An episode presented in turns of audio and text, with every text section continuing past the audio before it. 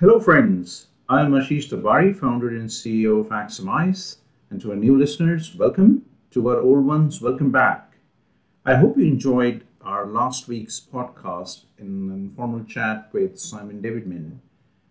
This week, I want to talk about 10 reasons why you should use formal verification. So, in this podcast, I would like to focus on the economics of why formal verification is important uh, necessary and why you should consider it as an important ingredient in your verification technology recipe set.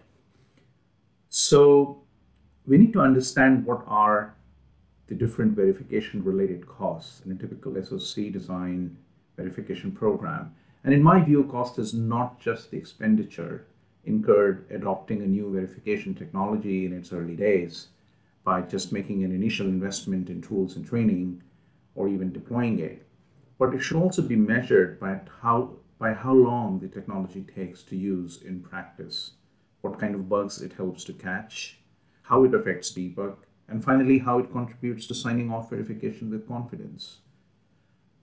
Cost of finding bugs and cost of missed bugs are both important to consider. So, as much as we are focused on have we found the last bug in the chip? We should also ask the question what bugs, if any, are getting missed and what would be the impact.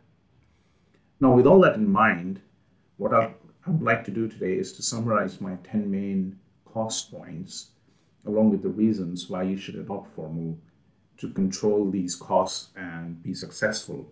So, the idea here is not to just uh, make the case of saving money, but also want to highlight that as, as much as you're actually saving money, you're also obtaining efficiency in verification, meaning with, with lesser cost, you're obtaining a higher ROI.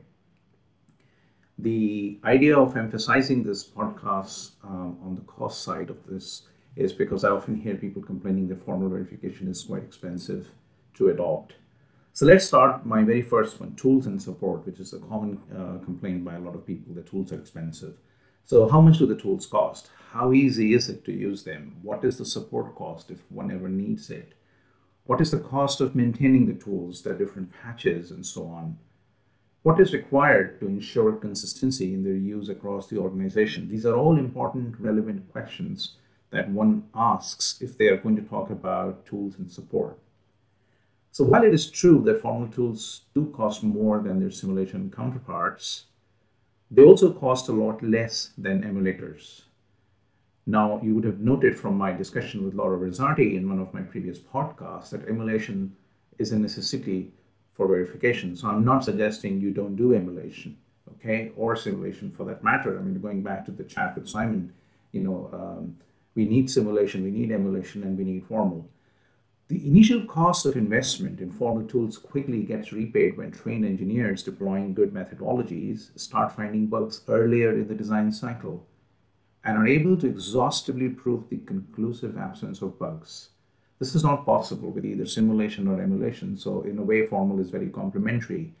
Um, using multiple simulator licenses, right? Because that's what people usually do in most projects. You're not just going to use one license you know, to achieve better throughput, for example, for test rate, that can offset the costs of, um, you know, sim, you know, thinking that you have only one simulator, so it might be cheaper, but now you have to buy four or five different licenses or even run 10 at a time. So this cost quickly accelerates in the simulation space. Now, if you compare this against a formal verification tool license cost of finding the same issues, and even more due to the way formal technology works, notwithstanding the fact that you can also build exhaustive proofs, you would notice that the costs of just buying tools, like for like comparison, and how many simulator licenses you need to become productive versus how many formal licenses you need, you would notice that they would even out very quickly. And this is mainly because whereas constrained uh, random simulation takes um, this randomized approach, uh, of course, that we all know it requires a significant initial investment uh, in developing the test bench and running the same test harness with different seeds in parallel, Formal can explode the state space exhaustively without requiring any stimulus or seed because of the way formal algorithms work uh, breadth first search, systematic exploration of state space. So you would find that actually you can get your corner case bugs much more quickly with formal and with much fewer licenses. let's talk about training. How much does it cost for each employee? How long does it take? When will it start to pay off? Now, most good training programs, and I would count our own training program as amongst the good training programs out there, we require that the student um, should be ready to start working on the project after the training. Of course, the assumption is that the student is sitting in the training program, um, following all the description, discussion, doing all the labs, so they are actually ready. I mean, if you come to our training program and don't do labs, for example, you know, the training program isn't going to be very effective for you. So, assuming you've gone through the mechanics of uh, going through the training program, the adoption of formal on projects isn't that long. So, scoping out what can be done with the trained resource um, over a staggered period of six weeks, one quarter, and six months, that's a good rough plan could give you a very good insight about whether or not the training is effective. So if you're not seeing any return on your investment after six months, but this has provided you made that investment in it in its sincerity, the training probably hasn't been deployed properly, and you must look at, re- at the reasons why. But if you have derived enough quality results from formal in six months, you should have already recovered your initial investment. So from this point onwards, the ROI will simply continue to grow so I'm not saying that it takes six months to even out the cost that you invest in tools and training. What I'm saying is it, you can give it at least six months.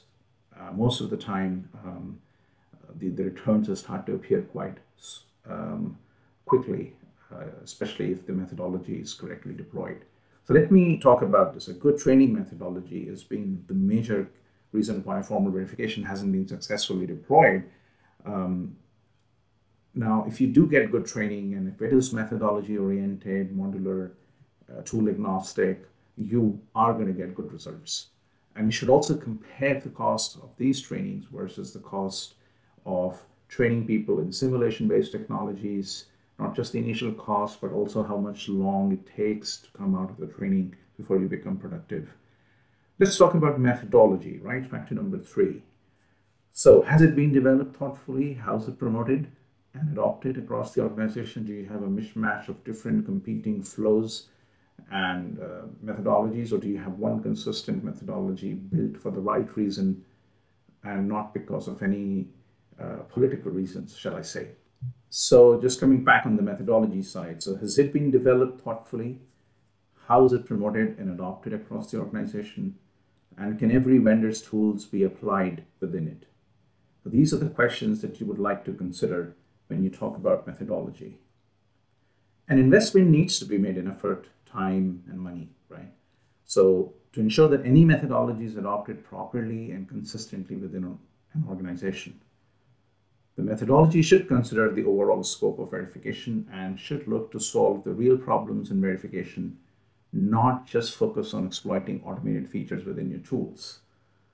So your methodology should be completely vendor agnostic and your training providers should provide instruction that works seamlessly across all tools.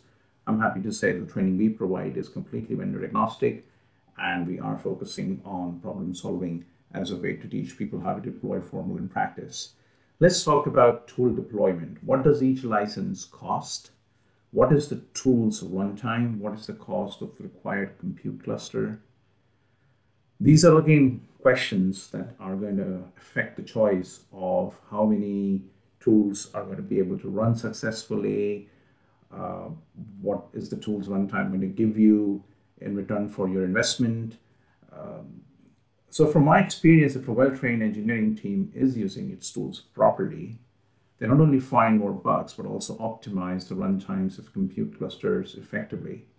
This in turn means they require fewer licenses, so much is certainly valid in the case of formal verification, where good methodologies require a small set of tool licenses and methodologies provide a quicker turnaround on proof results, yielding an optimal use of the compute cluster. So I have, over the period of last two, two and a half years, described numerous case studies where we have demonstrated that we are able to find corner case bugs and build proofs of bug absence on very small machines. So a tablet PC with merely 8 GB of RAM, uh, with a couple of um, CPU cores, one license. Um, we can use it to verify serial devices, microprocessors, you name it. Uh, I have not felt that much challenged uh, by the size of the machine. But of course, when the designs become bigger and you have lots more concurrency and control, you might want to go to the next size of the machine. But I'll tell you honestly, that isn't the main reason why you should consider not adopting formal. Let's talk about debug, right? So, what is the most efficient strategy for debug? And there are numerous um, challenges in adopting debug. Um, different debuggers work slightly differently. But for formal verification, the differences across different tool offerings for debuggers is not that significant. And it's the way where formal verification actually works. It tries to get you the shortest path to the bug most often. Um, so it's renowned to have very small, short bug traces. And um, typically, if you compare them with simulation or emulation test, so I would argue that actually um, using formal for debug is a lot more efficient than using other verification techniques. Uh, I recall in one project when I was investigating a bug in an SOC controller, uh, one of the performance counters were not behaving properly. The error was flagged by a highly competent verification engineer who had spent three weeks debugging the emulation trace to find that actually there was a buggy counter. Now, of course, having um, 64-bit counter in your design can be quite painful because neither in simulation nor in uh, most formal environments you can actually get the counters to um, cover the entire state space. So for a 64-bit counter, we're talking about 18.4 quintillion states. So not million, not billion, not trillion, not quadrillion, but quintillion. And that's a lot of states. So what we do is then in formal, we can ask a question in a way that allows us to find these kind of bugs, uh, even in a counter as big as 512 bits um, in, in a minute. And regardless of the type of the bug, we can always reproduce the bug, uh, buggy trace in, in a minute. So I'll take that, right? So formal verification bug traces can be extremely small depending on how you actually approach the problem. Let's talk about factor number six, which is bug fix and retest. How easy is it to fix a bug? How easy is it to test that a fix works and that has not broken anything else in the design? Fixing one bug and thereby causing another, this is a long-standing problem. Cool thing about formal verification, especially for bug fixing analysis, is because formal is exhaustive and the nature of algorithms is such, you are able to not only verify, establish that your bug was fixed properly, you can also prove that it did not break anything else, that you haven't introduced new bugs in the design. So I would argue that formal verification for bug fixing is a great, great idea. Let's talk about sign off. What time, effort, and engineering resources are required to be sure that sign off is complete? I did talk about coverage in two weeks ago about formal verification uh, and coverage so I would recommend you go and, and listen to the podcast if you haven't actually done that already. But let me make a more general discussion around sign off here. So, understanding what it costs to sign off verification is a topic in itself. Um, but we can get a high level idea by looking at those factors above and how they contribute to a coverage based sign off infrastructure. None of these factors should be only considered in silo. So, even formal verification has a cost and it's not entirely free. Um, you know, for example, um, stimulus generation is free for formal, but still you have to spend time in understanding your constraints and not blocking out good stimulus. So, provided you use the right coverage techniques, and in our uh, podcast on Have You Got It Covered, we talked about some of these, formal verification sign off will become a lot easier. And tools are offering great solutions for sign off in a way that saves engineers an enormous amount of time. And one of my favorite technique is mutation based coverage. So if you want to know more about it, feel free to go and listen to our podcast from two weeks ago. The important thing to note is that when one is able to prove a property exhaustively with formal, establish at the same time that the free formal stimulus was not blocked by user defined constraints. Okay, so understanding what aspect of input stimulus was blocked by your constraints and understanding what checkers were checking and checking what is the important point to understand. and obtaining coverage uh, results from your cover properties. Together, all of these things build you more complete, well-rounded picture. Let's talk about late and missed bugs. So I talked about it in the beginning of the podcast today. What would it cost if a bug were found two weeks before tape out? What would it cost to patch a broken chip if a bug were to escape into the final product? Now, putting these risks in another context, what if we could have found the same bug in the first hour of design bring up? We still do not really know how much it has cost us to fix Meltdown and Spectre, or the numerous other um, security holes that emerged in the last two years. I would argue that if you were using formal verification earlier in the design cycle and maintain a systematic deployment flow across all of the IPs, it would minimize the chances of leaking out these security holes. Our own work in the context of RISC-V processors has shown that just the application of automated functional formal verification through our RISC-V Proofgate can identify architectural security holes, micro-architectural security holes in processors. And some of these were not even found by simulation, even though simulation was applied much earlier than formal on these designs. So it is a great technique that you should consider deploying if you are worried about security and hardware. Let's talk about reuse, factor number nine. What options are there to reuse the verification infrastructure? So you want to minimize the costs related to your engineering resources and shrink your time to market. Architecting end-to-end formal verification test benches does require an investment of time.